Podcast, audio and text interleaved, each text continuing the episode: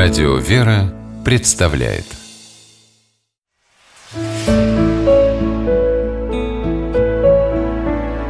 Пересказки. Девушка, которая плела сумки. По мотивам австралийской народной сказки.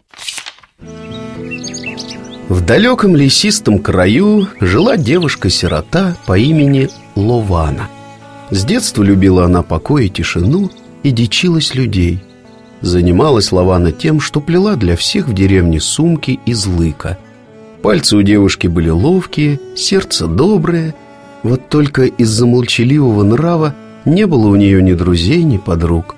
Когда деревенские парни проходили на охоту мимо ее бедной хижины, не умела Лавана ни пошутить с ними, ни приветить ласковым словом. А ведь среди них был юноша, который Лаване очень нравился. Звали его я Ади. Он считался лучшим среди молодых охотников. Однажды жители отправились на праздник в дальнюю деревню. За спиной у женщин и мужчин висели походные сумки, которые сплела Лавана, но о ней самой среди всеобщего шума и веселья позабыли. Никому не пришло в голову сказать «Лавана, пойдем с нами на праздник». Никто даже не заметил отсутствие Тихони. И когда я, Ади, вместе с друзьями скрылся за деревьями, девушка почувствовала себя еще более одинокой, чем всегда. Праздник в дальней деревне удался на славу и продолжался три дня.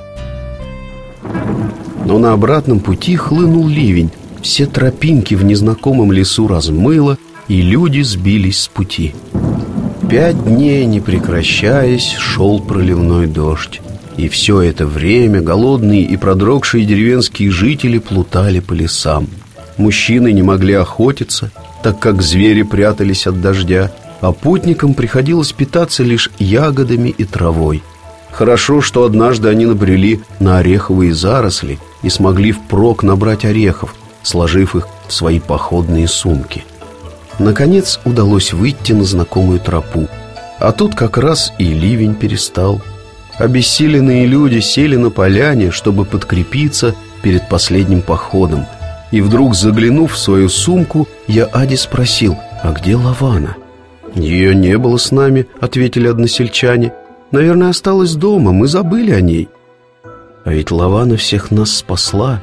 Если бы у нас не было ее сумок, мы могли бы погибнуть от голода, задумчиво произнес молодой охотник — Отец меня учил, что человек делом познается, и я теперь знаю, что это такое. Всю оставшуюся дорогу до родной деревни я Аде не произнес ни слова. Он думал о Лаване, вспоминал ее глаза, тихую улыбку, и еще о том, что все эти дни она сидела одна. Его мысли были о девушке, которая мало говорила, но так много сделала для всех. Было утро, когда я Ади вошел в хижину Лаваны. Девушка плела сумки. Она подняла от работы голову и так улыбнулась, что не надо было никаких лишних слов.